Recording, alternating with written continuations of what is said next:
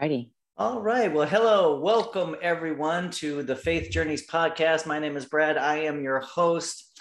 This is a podcast dedicated to exploring different people's journeys of faith. I truly believe that each and every one of us is on a journey of faith, regardless of our religion or creed. And I believe faith goes deeper than just attending a religious worship service, and that it truly guides and leads our lives to the best of times and through the worst of times. And it is my hope that through this podcast, we can see that each of us has a journey to take. And along that journey, we are never alone. So today, my guest is a member of my church. Her name is Eva Nguyen. Eva fled Vietnam with her family when she was just five years old. Her parents, with six children, ages three to nine, rebuilt their lives in the heartland of America. With the love and support of a Lutheran church in Columbus, Ohio, they flourished to be Buckeyes and proud Americans. Eva currently works and lives in Cypress with her husband and her three children, and they are members of my church, Messiah Lutheran Church. So, Eva, welcome to the show. It's great to have you. Thank you for having me, Pastor. Awesome. So, Eva, we um, the reason this all started was is that uh, I overheard a conversation in our lobby area one Sunday, and had no idea that you were a part of Operation Frequent Wind, I believe it was called, which was the evacuation out of Vietnam uh, following the following the war. Is that right? That is correct. Um, we pretty much, our family, my family, left the day that Saigon was falling. Wow. So um, the Vietnamese community, we call it uh, the 30th of April. Uh-huh. So in Vietnamese, ngày 30 tháng 4. So that was the day that we lost our country. And so pretty much last minute, we were trying to flee. And uh, it was very dramatic. For myself, I was five, so I don't remember the trauma of that day. Uh-huh. But you know, we've relived it as a family and retold it many times, and it's, it's part of our um, fabric of Yeah. you know our heritage. So yeah, we we were part of a huge, um, I guess, diaspora that left Vietnam that day. Right, right. So what what are the stories that have been told to you about that day and what it was like uh, for people uh, who really lived it that day? So it's kind of funny because you know I have, you know, I, I would say as an immigrant, I think many people have this experience where you kind of live your life inside your body and then you kind of leave your body and like you're an observer. Yeah. And so I would say that's how my experience of that day and my experience as an immigrant or a person living in America or a person of color actually, you know, it fluctuates back and forth all the time. So, um, so over the years, I would say my memory kind of has morphed because of that, Uh-huh. taking on my brothers, you know, my brother. Um, so we had six children, three boys who are older. I was the oldest girl, and uh, my sisters, the youngest one was three. Luckily, we were all walking by the time that day yeah. happened. Yeah. But you know, I think my mother's still breastfeeding my youngest. Wow. Okay, so uh, that day, according to my parents, because I only remember be, being at the airport, we were fortunate enough to have been airlifted out. Okay, so at that that day when Saigon was falling, the tanks were rolling in. Um, the communists were marching in on Saigon, so we we left Saigon and flew out of the airport there. You know, we could hear things in the background and just panicking. For me as a child, you know, it was just my my close family. When we left, no one went with us. So my father was in the military, of course. It was, you know, mandatory, the draft and everything. Right. But he had asked all his family and my mother too if they wanted to leave with us. Okay, they had asked the family. We're talking my living grandparents, hmm the brothers and sisters, cousins, you know, anybody. No one wanted to go. And that's a shocking thing. So if you can imagine, people had a way, like their fear of the communists, the Viet Congs, you know, Yeah. they're about to take over the country.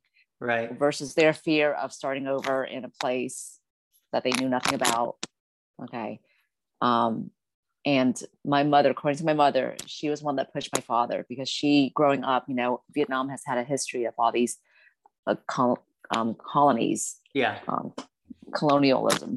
And so before that was the french okay? So her memory was more of the french mm-hmm. and and that, and how they came into the villages and, and did things. So she was all, always had a fear of you know um i don't know living in that kind of way yeah she pushed my father to leave she knew he'd probably go to jail and everything and of course that's what happened to to everybody uh, in the military or affiliated with uh-huh uh, the previous regime when the Viet Congs came in uh-huh because my father wanted to stay. So my mother to this day, she takes the credit for, you know, why we're here because my mom. Because she's the only fearless. one. She's the right. only one that wants to go. She was fearless. I mean, she wow. tried to persuade everybody else, you know, and she said, I will start over. My children will have a new life. Yeah, and, and I would say that also um, ties in with her faith. I mean, she, she's a faith inspiration to us as well. Uh-huh. So, yeah, Sally, that day, you know, we left all our cousins behind, and um, my you know, I, I was five. So again, my memory is very childlike, but my brothers remember like, you know, saying to their cousins, like, you know, I'll bring you back a toy or send you toys from, from the US, you know, like, like things, like they're going to see each other again, like, you know, and they're like, don't remember, you know, and it's heartbreaking to hear these things because these cousins came over years later and we kind of see as far as our lives, the branch that it took because we came over here in 1975, much younger, we had relatives that came over in their teens or early 20s later. Mm-hmm. And, you know, it's a difficult migration or immigration experience mm-hmm. at various ages. So, um, yeah, my mom pretty much she packed, she tried to pack up a rice cooker. I mean, like at that point, you know, like her brain wasn't working, you know. Yeah. And it, yeah. It, it, came down to like leaving with just closing her bag. I think my dad has had a, a little briefcase and he still has it to this day of all his important paperwork. And yeah, we did not leave with a lot of money, like a lot of um, maybe families who planned it better did. yeah. Uh, but pretty much to close our back, you know, a couple changes of outfits. And then we went to the airport and, uh, and pretty much camped there waiting for our turn. And again, my father was lucky. He worked, um, he was, he was a pilot. He flew rescue helicopters. Uh-huh. And at some point, um, he worked for Air America and that was our connection to getting mm, out gotcha because of yeah because of that so yeah he got paperwork for us to actually be on a plane and what happened that day was they were so desperate I mean, it's anything that flew would carry people out okay yeah, and yeah. so they loaded people into like aircraft carriers like wow. they pretty much if you've ever seen those huge um I feel like they, yeah, yeah and yeah. I feel like they did that in Afghanistan as well. It's pretty much anything that flew and take people, like they just lowered the hatch and loaded people in. And so um, we waited for hours at the airport. I remember kind of like playing tag with my siblings, you know, and, and just like messing with each other. And I just knowing how my parents, like being a parent now, I know like my parents were terrified. yeah. For us, we we did not know what was going on for me, for my little sisters, like we had no idea. You wow. know, it was just another day hanging out with the family and playing, you know. Um, my older brother probably had a lot more sense of what was happening. But I would say all the other siblings, clueless. Yeah. Okay. And um, yeah, we finally got in, like all crowded. Um, my brother, my oldest brother remembers, you know, people standing at the door of the uh, the aircraft uh-huh. with a gun. So I don't know if he was to shoot other people from getting on or like to, you know. Oh my god! So I, I don't know at that point how much the you know the the people, the victorious people, were encroaching in. But yeah, it was pretty much pure chaos, and we flew out. And for our family, we went first to uh, Wake Island, in the middle of the Pacific Ocean. Uh-huh. So it is is a it's a military uh, I guess landing gotcha. for the U.S. troops. Yeah. Okay, yeah. it's near Guam, and then we stayed there until we could transfer. So I think we stayed there for about a week. Mm-hmm. And my memory of that again, like clueless, and I had no idea like we left the country forever. you know, le- you left our homeland. So yeah. this is just, just, my memory that I'm going off right now, not right. later later with my siblings. So I remember just being out. You know, it was a beautiful um, island, white sand. I remember for some reason my father would go out and swim, and I would stay on the beach side watching him, afraid that he'd get eaten by sharks. Oh. So that's my memory of our short time at Wake Island. Yeah, yeah. you know, I don't remember any like were there are other Vietnamese people there. I have no like my child memory is that that's all I remember is like just being afraid my dad when he was swimming in the ocean would get eaten by a shark. And then we loaded up um, and were transported to the US. So um, we went to Fort Chaffee which mm-hmm. is in Arkansas. Mm-hmm. So they had converted military bases as uh, a place to uh, to house immigrants, mm-hmm. like Vietnamese refugees, until they could be sponsored into the community. So the biggest ones were Fort Chaffee and Camp Pendleton in California. Mm-hmm. Um, and so there are thousands of Vietnamese people at Fort Chaffee. We were one of them. So we left uh, Fall of Saigon, April 30. We did not get sponsored until the summer. So we stayed there for two months. They had barracks, you know, like military uh-huh. barracks. Uh-huh. Yeah. And they put families in there. And, you know, they would um, portion or ration food and, you know, we'd eat in the mess hall.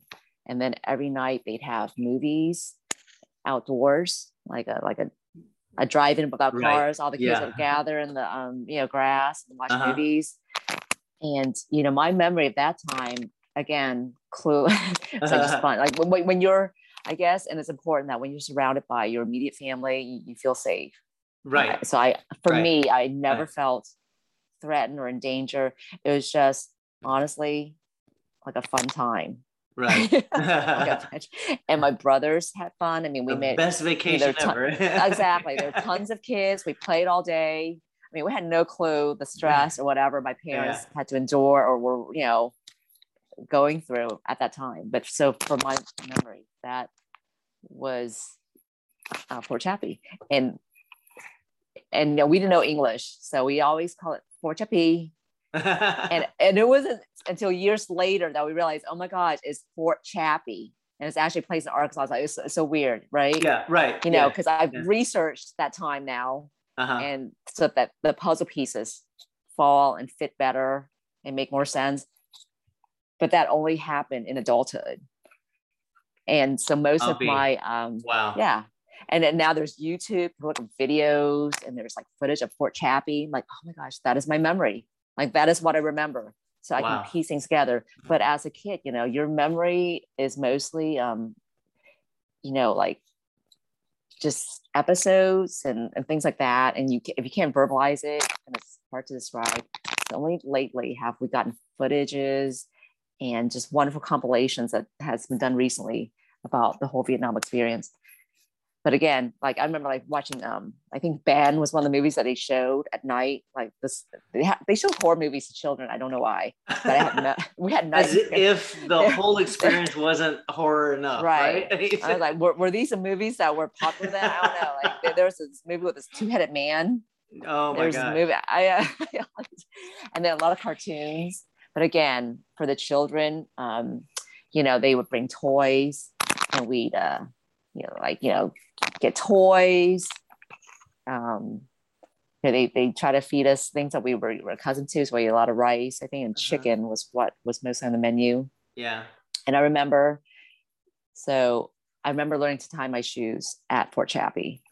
So wow. that is one of the memories uh-huh. that I have is I learned how to tie my shoe at Fort Chappie. Oh. tie my shoe to chase after my brothers, you know, as they went off to play. Yeah. Yeah. Um, and so we are there uh, for a couple months waiting for a sponsor. It was kind of difficult and challenging because, you know, we were a young family and we had six children. Okay? Right, right. And so, and and really, one of the lucky ones too. Uh, my research, only seven thousand were really evacuated during that time. Is that right? Out of all of those, all of those people.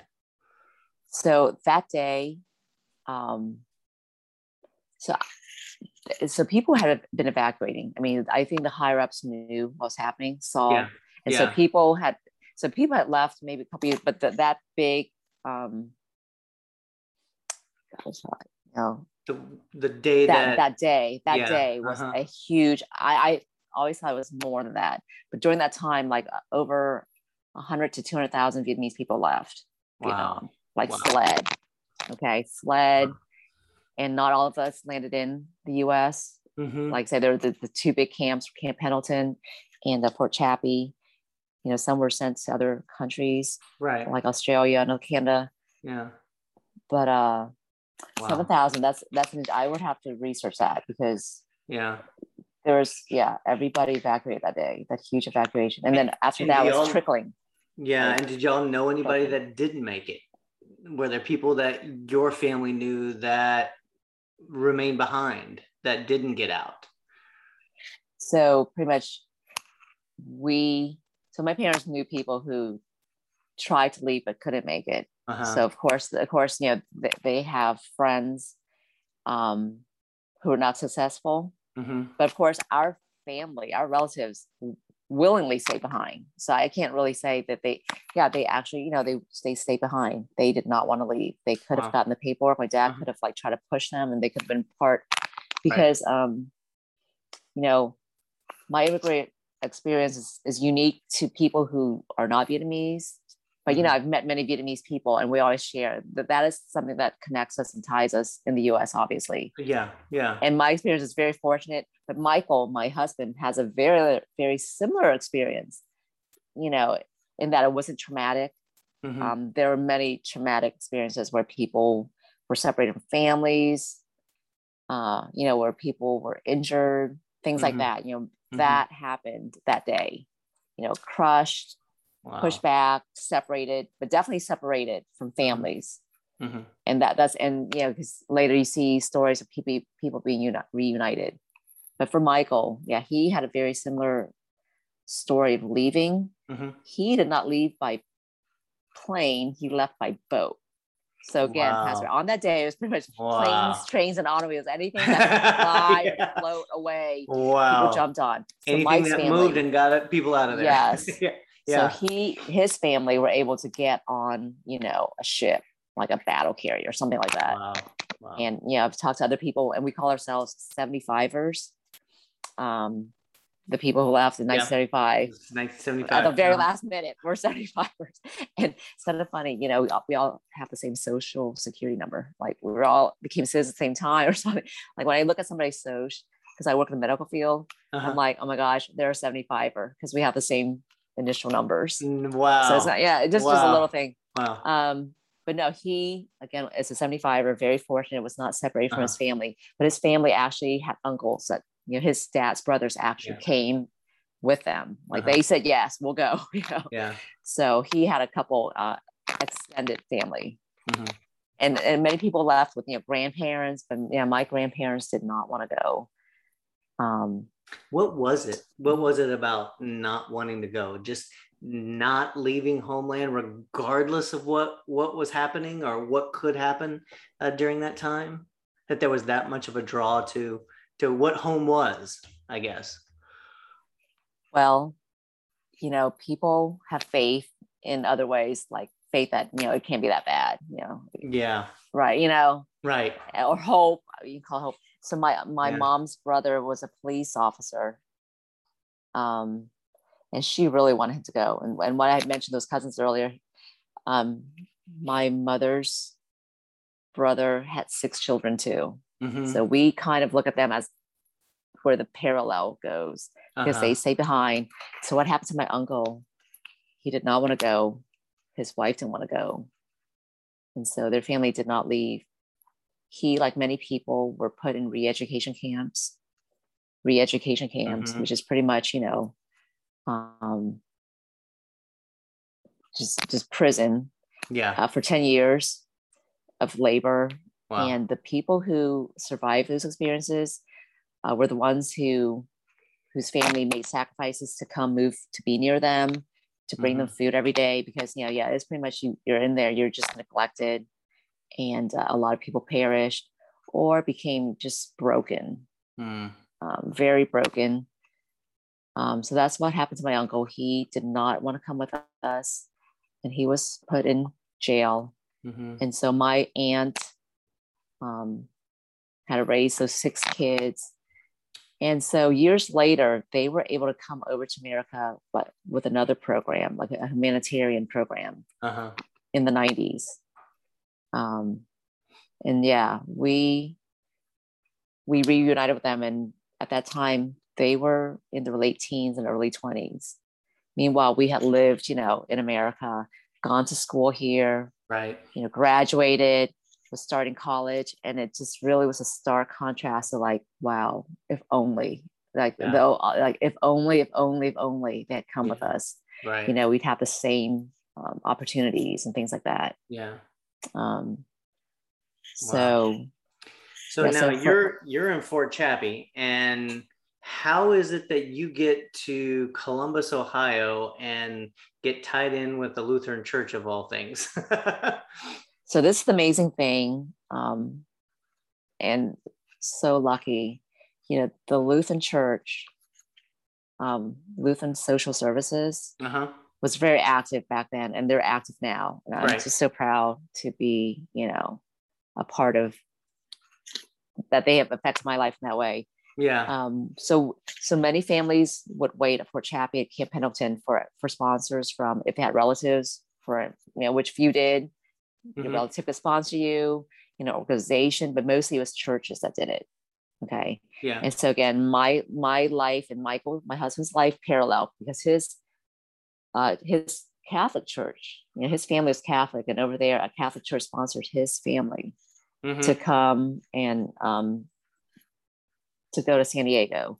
So I think my parents had an offer from Oklahoma, and they declined. I mean, thankfully, I mean, no, no offense, but our church, Clinton Heights Lutheran Church, was the offer that they finally accepted.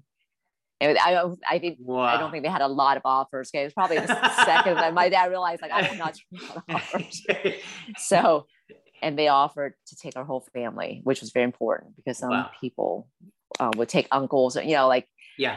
they, they wouldn't split up a young family but if you had uncles or older um, relatives like that they might Mhm. okay and it was you know nothing was forced people had an option and you went with the best pick so we went to ohio i, I guarantee you everybody was trying to look for like the winning ticket was california because we all knew about california okay because the weather was a lot like Vietnam and Texas.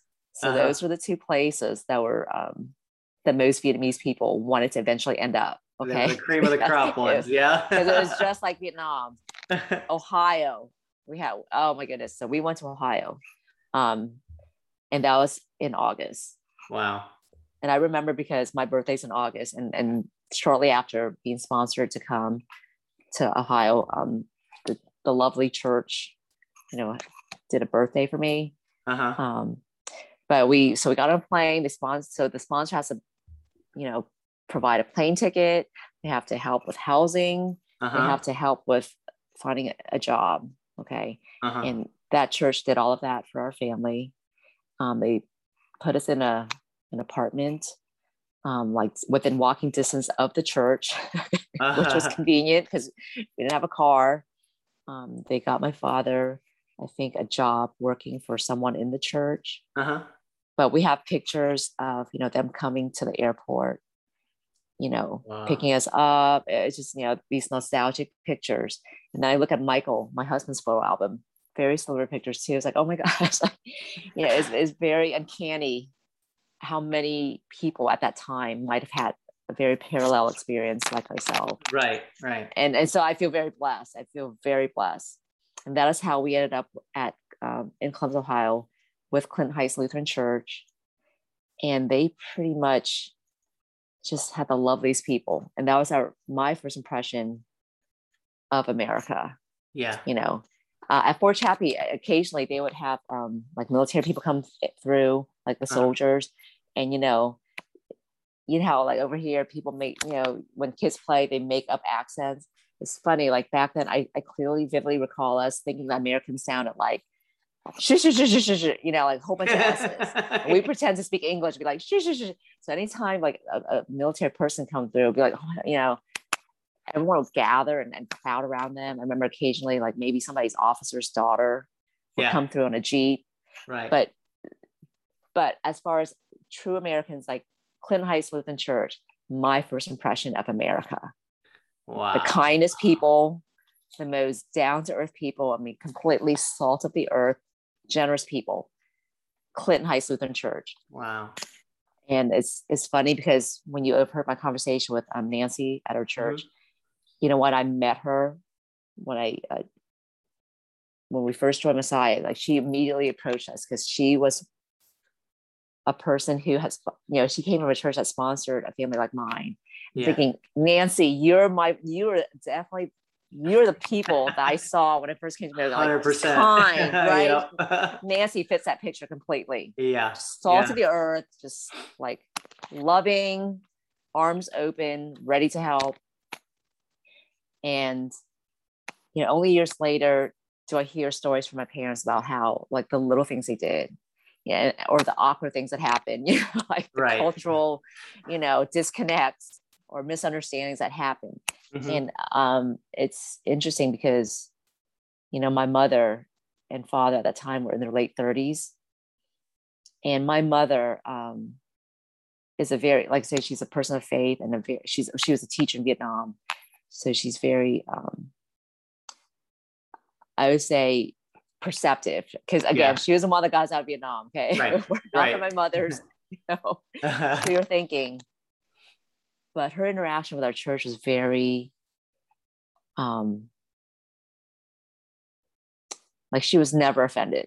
Do you know what I'm saying? Like whereas Yeah. my father is probably more prideful. So so the you just just in our family, like my father who was a military guy had to give up so much. He he, he had a, a harder adjustment.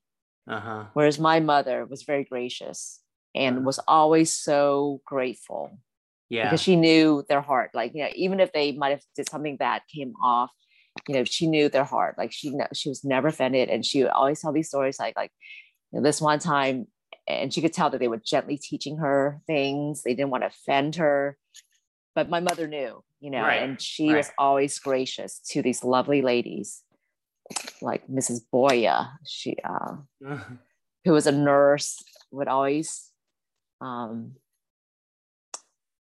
you know, we had six kids, so yeah. Yeah. it, it's overwhelming for, I think, for for anybody to kind of get to know, you know, Absolutely. right. but but um, Boya was one of our mentors, and she was just um so like she went to all of our graduations she came to every Mm. event that she could like she she's more than an aunt i mean she was we never call her auntie but she she was just boya yeah. you know and, and again we look back she's like oh my goodness she is it's the just the um prototypical scandinavian lutheran to me now like boya like what what what a strange name it's like she's so uh, you know only as adults could i understand who they were Yes. as right. individuals Yeah. you know, it- the church is like a monolith to an immigrant kid you're like everybody's just like you know and you you see good in everything as a kid too Yeah. you didn't see people's faults i mean all these people are on pedestals to me and rightly so because uh, uh, every interaction with us was just kindness Uh-huh. and so in that way you know i, I this is when i get emotional because i just cannot think of um, them without just feeling so blessed Yeah. Yeah. And- And when y'all came over, what was your what was your faith tradition coming over? Um, was it was it Christian? Was it was it uh, something else? Um, and then how how did that change? Because I know you're Lutheran now, so can you walk us through what that faith journey was for you? Absolutely. So um, in Vietnam, like most people, uh, it depends what region you live in.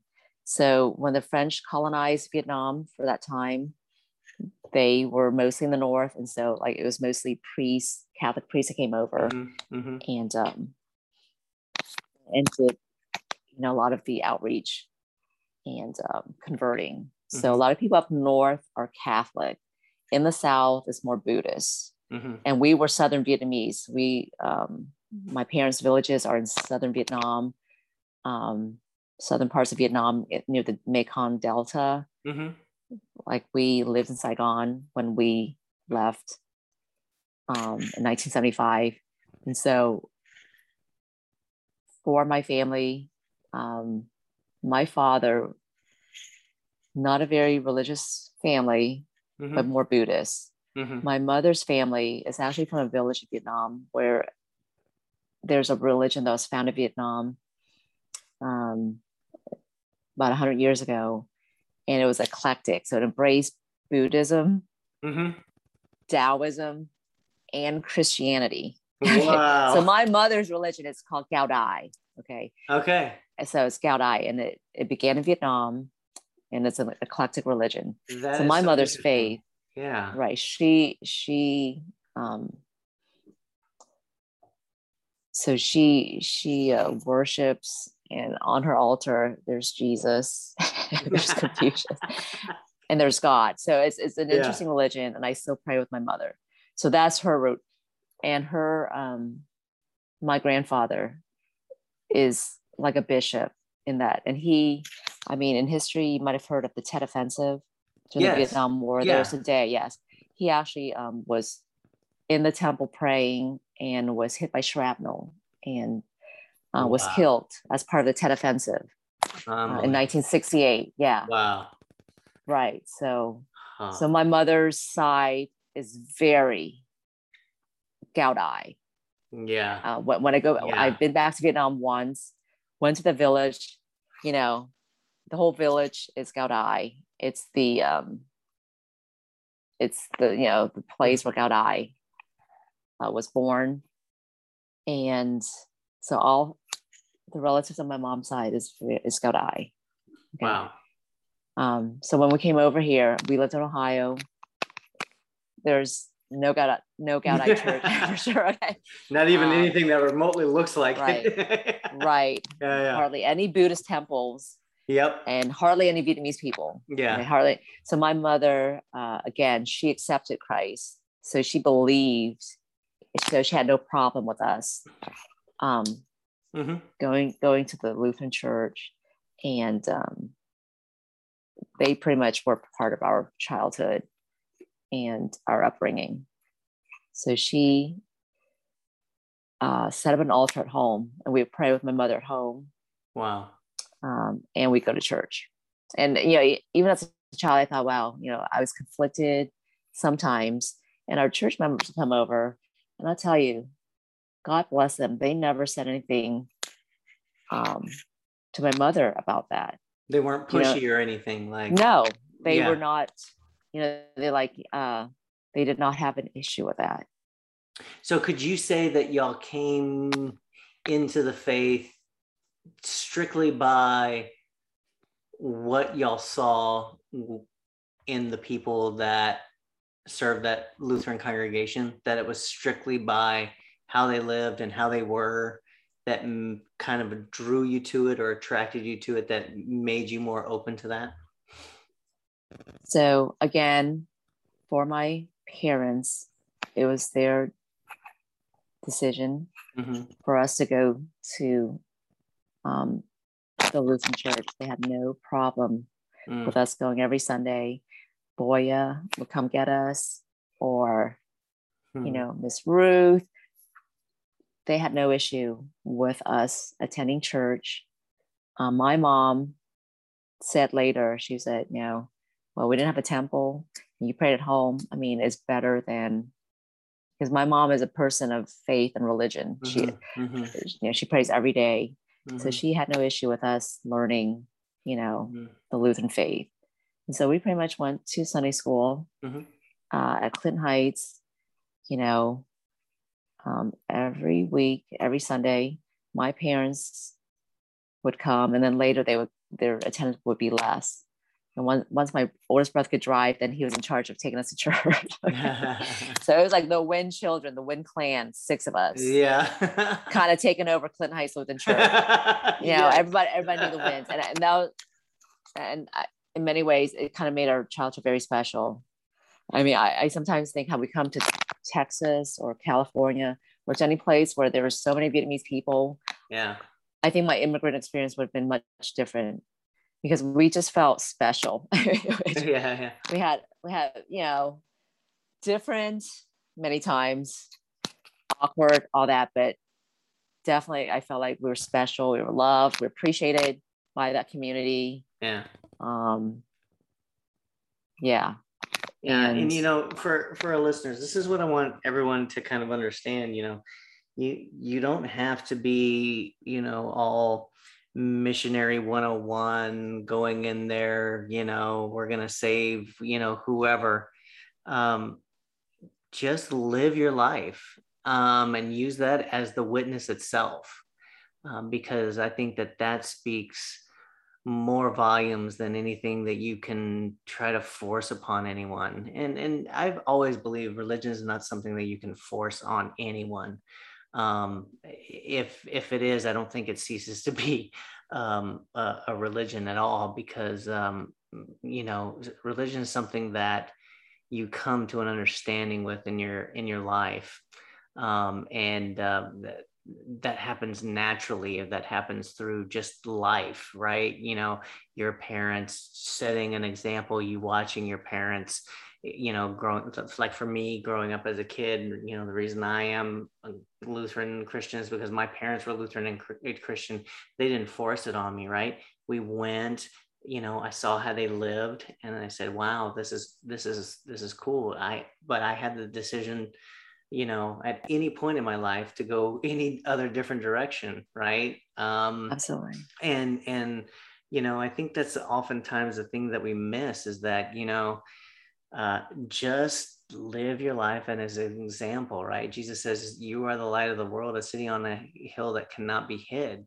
And uh, just let your light shine and people will be drawn to that right? You don't have to force Absolutely. anything upon anyone absolutely i mean you know as a child i was surrounded by adults who were very kind and i didn't know anything about them honestly they were so humble Mhm. so modest but i just i just saw their acts you know how Yeah. they mentored us how they encouraged us how they try to you know connect us to this culture that was new okay um, again I, I mentioned boya but there are many people but Yeah. boya definitely is, is a lovely special person in our Right. family you know we went through confirmation um, we were baptized and confirmed on the same day so wow. we're talking like 14 and it was a special day but you know when, you, when you're that age like it was like way too much attention yeah. and you're being baptized too as but Wow. Boya would throw a party afterwards at her home. You know, she'd make this chicken casserole. I mean, it was like everything, you know, we were super Vietnamese. And then just going to church, like they were so Americana. It's like, this is how American people are. This like chicken, you know, uh, just the food, just I don't know. It, it was just such, such a connection. I would say like my Lutheran experience it's almost my connection to America as well. It- it's, it's almost intertwined yeah.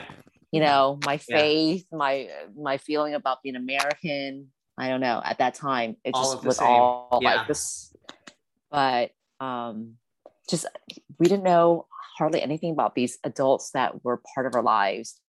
And only later did we appreciate them. Like god you know so modest so humble. Like one of them was a dean of ohio state. One of them like her pies uh, mrs ruth who taught us how to bake apple pies like her pies won at the ohio state fair. I'm like they never say these things. You know they don't tell you these things. You're a kid and you, you grow up like oh it's just mrs ruth boya and they were just just amazing people who to me is like that, that's that's a christian you know Yeah. they were just you know just yeah. you would never know they would never brag or talk about things Wow. but they were just humbleness. humble Yeah. Yeah, absolutely. So Eva, real quick, um, one last thing before we before we wrap things up. Um, you know, there's there's been such a stigma made of um, refugees um, in our country lately. Um, what would you say to a person who um, would be scared or maybe even unsure about uh, when it comes to refugees and welcoming refugees into our country as someone who went through that process as someone who didn't start off as an American, right? But your story, I'm telling you, it's about as American as it gets, honestly, right? I would say, you know, being a refugee myself, you know, I, I'm always leery or wary about making my story too special or too unique because in many ways it might be, but in many ways, yeah, everybody has a story.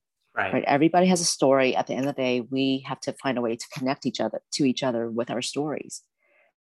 So I'm lucky I have a story that's somewhat, you know, I wouldn't say it's racy, but oh, you know, because some people just, oh, I've been here for generations. So I can, you know, my identity is more is more of a contrast. That I can appreciate, right. Right. you know, my difference, but then it makes me much more aware of how I need to connect with other people, you know, because of my maybe differentness. So it, it, for me, it's been a habit to try to connect. Mm-hmm. Whereas other people, you know, this is a, an air of discomfort, and I understand that, mm-hmm. you know, mm-hmm. and I, I would encourage people like, you know, when you connect with somebody, when you, you know, it might be uncomfortable at first, whether they be you know, just somebody from another town, another country. Mm-hmm. You know, we are all different. But when you find where you are similar, you know, that is when the feeling of being human mm-hmm. and being a part of like God's bigger family yeah comes in. Yeah. You know, it, that that is, is is rewarding. It is it is an effort worth having, worth making, you know, and to not be afraid of people um, so uh, part of my background is counseling. And eventually I just realized, you know, the best way to change a person's life is pretty much like, if you can, be a parent to them. Yeah. Right. Yeah. And I feel like, you know, if you want to make a difference in anybody's life, mm-hmm. you know, you can mentor them, but if you can come as close to being that that person, the parent that loves it unconditionally, that is there for them, that helps provide certain things for that person. You know that is how you truly change a person's life. Yeah. Um and so you know refugees when they come to america you know you can look at them as like orphans orphans without homes. Mm-hmm. and i think for my family you know we were you know we were homeless. Right. We had left our country we left everything. And that church that um, opened its doors to us they they reparented us. You know, they had all these people yeah. who yeah who who stepped in and filled the void. And for people, um, that's a very powerful thing they can do in anyone's life. Right. Okay. It is a blessing if you have that opportunity to affect somebody's life in that way. And, you know, refugees, you know, no one wants to be a refugee. Mm-hmm. Okay. Yeah. Nobody wants to be a homeless person. Nobody right. wants to be, uh, you know, floating the wind, not knowing what, where, where your future is. And so, you know, this country uh, is a time that's kind of worrisome because we get so jaded by the news, mm-hmm. okay, that we forget the, the human part of the news. Absolutely. Right. People's stories become just one story after the other and it's not a story anymore about a person. And so for anybody who's afraid you know just just look at that person mm-hmm. you know strip away that story. You know you will be rewarded in many ways yeah.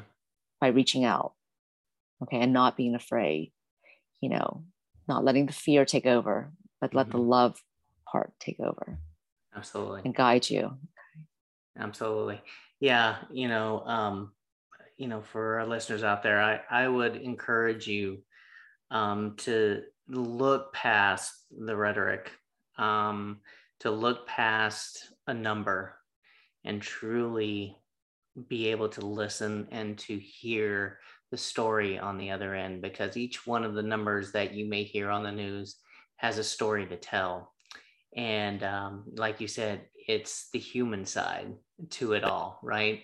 and you know we can't give what we have what we don't have but i think all of us can give the gift of listening and the gift of understanding uh, and the gift of uh, welcome uh, to, to people yes. and uh, i would just encourage everybody to to do that. Um, Eva mentioned uh, Lutheran Social Services. So I want to give a shout out um, since I'm also a Lutheran pastor here and I can do this because it's my podcast. Uh, uh, a shout out to Lutheran Social Services. Check them out. Go to their website, lutheranservices.org. And uh, just see what they're about. Uh, I encourage you to peruse their website, see the amazing work they're doing for refugees. And if you're here in Houston, check out Ab- Abba's House, um, Texas. Um, it is here in Houston. Um, it is a refugee transitional home started by a congregation um, that has now many congregations helping it.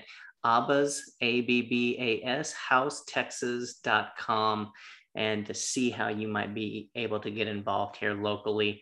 Or if you're not here locally, check out lutheransocialservices.org and uh, find a way that you might be able to help as well. Well, Eva, I always end my podcast with what I call the final four. It is a rapid four question, just random questions. Um, and it's your first answer that comes to your mind. Okay. Are oh, you ready for the challenge? I'm not sure, but let's go. Let's All go. right, here we go. All right. Question number one is this What is one of the best pieces of advice you have ever received? That's going to relate to this. Ask people, what's your story? Awesome. What does it mean to have time with God? Is to stop everything you're doing and just sit still. Awesome. Some things I believe about God are God is everything. God is hope. God is faith. God is love. Excellent. And finally, describe a favorite place or time you like to be with your family. Favorite time I like to be with my family. Honestly, we've been homebodies, and that's probably not a good thing. So for me, I just I just feel safe when we're all together at home. awesome. Absolutely. It's what home is about, right? yes. Awesome. Well, Eva, thank you so much for sharing your story uh, with me, with all of our listeners. I truly greatly appreciate it. Everyone else out there, have a wonderful and blessed day. Remember, you are on a journey. We are all on journeys together. We are in this together. You are never alone. And I wish you nothing but the best blessings on your faith journey. Until next time, take care. Bye bye.